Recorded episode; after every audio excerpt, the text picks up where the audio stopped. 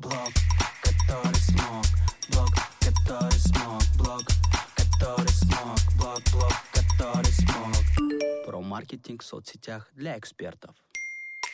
Всем привет! Вы слушаете четвертый выпуск подкаста «Блог, который смог». Этот подкаст создан для специалистов и экспертов, которые хотят продавать свои продукты через социальные сети. Меня, ведущую подкаста, зовут Рада. Я практикующий специалист в сфере SMM. Помогаю бизнесам и личным брендам корректно преподносить себя в соцсетях и продавать через контент. За 6 лет я поработала с огромным количеством разных ниш и накопила много опыта. И здесь в подкасте я этим делюсь. Мы обсуждаем фундаментальные темы позиционирование, контент-маркетинг, коммуникацию и продажи. Но сегодня я хочу чуть-чуть отойти от маркетинговых тем и поговорить про синдром самозванца потому что именно он очень часто мешает экспертам и специалистам проявляться в блоге и в целом заявлять о себе во весь голос и за пределами социальных сетей. Хочу поделиться своим опытом и дать несколько, скажем так, упражнений или советов, которые помогли мне взрастить уверенность в себе и в своих учениках. Блог, и знаете, когда я готовила этот подкаст, я сама словила синдром самозванца. У меня было огромное сопротивление вообще написать сценарий, а потом пойти записывать. И даже когда я пришла записывать, у меня сначала звук начал фонить, потом ливень пошел за окном, что тоже было очень сильно слышно на записи. В общем, синдром самозванца проявился на все сто, даже уже во внешних проявлениях. Так что для меня особенно волнительно эту часть своего подкаста выпускать. И я буду особенно рада вашему фидбэку и репостам. Как меня найти в социальных сетях, вы можете посмотреть в описании подкаста. Давайте приступим. В настоящее время я плотно работаю с бьюти-сферой. У меня есть свой курс в соавторстве для мастеров – который называется «Точка роста». И вот буквально несколько дней назад у нас начался третий поток, и я в очередной раз наблюдаю одну и ту же картину у своих учеников. Страшно заявить о себе, страшно выйти в сторис, говорящей головой, и еще очень-очень страшно повысить чек на свою услугу, и порой чек даже ниже, чем себестоимость самой процедуры. Почему так происходит? Потому что мы прекрасно умеем обесценивать свой прошлый опыт. Иногда нам кажется, что все, что было с нами раньше, не имеет никакого отношения к тому, какими мы стали сейчас и чем мы сейчас занимаемся. Абстрактный пример. Все детство родители водили девочку, пусть ее будут э, звать Ирина, в художественную школу. Потом Ира выросла, и теперь она стала начинающим бровистом, который постоянно сомневается в себе. И при этом Ирина просто не видит прямую взаимосвязь между своим художественным образованием и своей текущей профессией. А ведь на самом деле у нее есть крутая база для того, чтобы заявить о себе во весь голос. У нее априори прокачанный взгляд, то есть она знает, например, как сочетаются цвета между собой или как подобрать оттенок под тон кожи. И не замечая этих взаимосвязей, мы стараемся свои успехи списать на удачу, на стечение обстоятельств и ни в коем случае не признаем, что на самом деле мы достигли этого своим трудом и своим талантом. Давайте еще приведу свой пример. Я с самого детства что-то печатаю. Даже буквы я выучила не по азбуке, а по клавиатуре папиного компьютера. И сколько себя помню, я что-то пишу. Сначала я печатала истории про любимых персонажей из кино, потом в школе писала стихи и написала даже целый роман для девочек. Потом, вполне логично, я пошла на журналистику и устроилась работать в издательство. И из этой базы с течением времени я выросла в мощного копирайтера и в SMM-специалиста. И если вы будете искать эти взаимосвязи у себя, то вопросы, а имею ли я право об этом делать, это говорить, продавать это или брать за это большие деньги, эти вопросы начнут реально отпадать. Ищите точки опоры в своем прошлом опыте.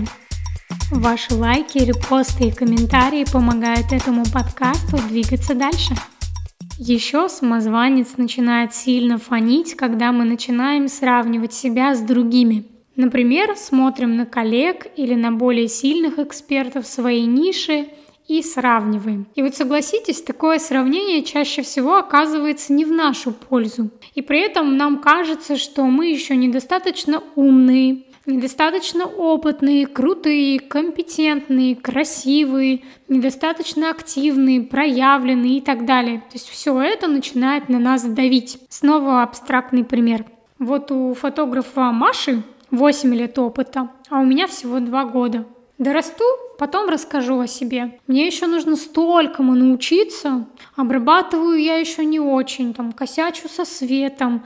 Так себе у меня работа, и с клиентами я тоже так себе работаю. Не такая у меня большая база, чтобы сейчас пойти и о себе во весь голос заявить. Но ведь все не ограничивается только стажем. И в каждом есть своя сила и своя уникальность. И нужно делать акцент именно на своей силе. У каждого из нас свой уникальный путь, знания и опыт, которые как раз-таки формируют нашу ценность наши фишки и сильные стороны. И даже у новичков это тоже есть. А это значит, что нам не нужно становиться кем-то другим, или постоянно совершенствоваться, чтобы зацепить аудиторию и ей продавать. И пусть у той же Маши 8 лет опыта, зато я так классно умею взаимодействовать с семьями на съемке, умею создавать расслабленную атмосферу, что фотографии получаются очень-очень искренними. И даже мужьям, которые очень не любят фотосессии, со мной на съемке легко, и им хочется привести семью на фотосессию именно ко мне еще раз. И значит, я уже а, могу формировать такую лояльную базу клиентов, постоянных, именно за счет своей уникальности. Ну разве это не круто, не копаться в другом человеке и не искать то, чего нам не хватает, а опираться на то, что действительно у нас есть и составляет нашу изюминку. Итак, второй совет – не сравнивать себя с кем-то другим и искать свои фишки. Конечно, вопрос в том, чтобы откопать эту свою особенность, и это действительно бывает сложно. Здесь можно, например, задать вопрос своим клиентам, а почему они выбрали именно вас? Я тоже в свое время задавала этот вопрос и вывела на свет одну из своих сильных сторон – это системность. Клиенты говорят, что у меня всегда все четко, по плану, по пунктам, я никогда не задерживаю, все выполняю в срок. А ученики отмечают, что я умею раскладывать сложные темы по полочкам и выстраивать в их головах понятную систему. То есть это и есть моя сильная сторона, на которой я всегда акцентирую внимание и в подкасте, и в блоге, и в работе. Я буду рада, если вы потом поделитесь со мной, что вам рассказали ваши клиенты, в чем ваша особенность. И еще один момент, который я хочу выделить в рамках этой темы, как взаимосвязаны синдром самозванца и ваши результаты. А вернее, то, что вы не фиксируете свои результаты, и да, речь идет о кейсах. Какие результаты вы делаете своим клиентам, если услуга под ключ? Ну, например, вы ведете аккаунт бизнесу. Или какие результаты вы помогаете делать если ваша услуга подразумевает больше партнерства. Ну, например, вы коуч или психолог. В свое время для меня фиксация результатов стала очень мощной опорой для того, чтобы смелее заявлять о себе, повысить чек и вообще стать увереннее в себе. Когда я собрала обратную связь от своих клиентов и осознала, что личные бренды после работы со мной растут в доходе, забивают себе запись на услуги, начинают делегировать и запускают собственные успешные инфопродукты, я реально призадумалась. И спрашивала тоже у бизнесов, и у бизнесов а, тоже происходил кратный рост, и после всего этого я пошла и повысила чек на свои услуги и сделала это абсолютно обоснованно и из позиции собственной силы и уверенности в себе.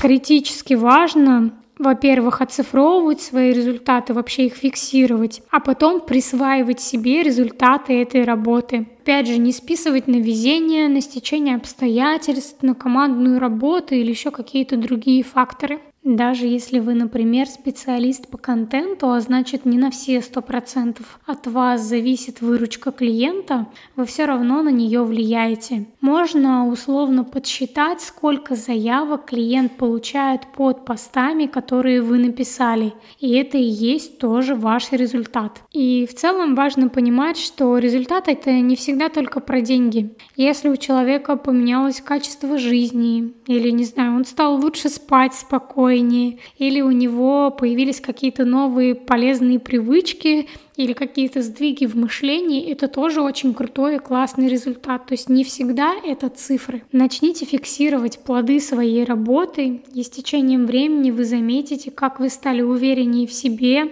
как вам проще продавать и проще заявлять о себе в социальных сетях. Ну и в заключение хочу сказать, что мне кажется, от самозванца невозможно избавиться до конца, и это нормально. И это даже хорошо, потому что именно самозванец помогает нам не застояться, не надеть корону и не утухнуть в своем болоте, поэтому это окей. И он сто процентов будет проявляться на каждом новом витке карьеры. Ну, например, при смене статуса. А, естественно, во время перехода, предположим, из мастера по маникюру в инструкторы, вас будет шатать. А смогу ли я? А готов ли я? А имею ли я вообще право на это? Главное вовремя поймать самозванца и с ним договориться и его усмирить. И надеюсь, что мне самой сегодня удалось побороть свой синдром самозванца на выпуске этого подкаста. И очень надеюсь, что выпуск вам откликнулся. Если да, то обязательно поддержите выпуск. Ваши репосты к себе в сторис будут лучшим способом. Выкладывайте сторис и отмечайте меня там, где нельзя называть. Мой ник – Рада Радость. И я с вами прощаюсь. До связи в следующем выпуске.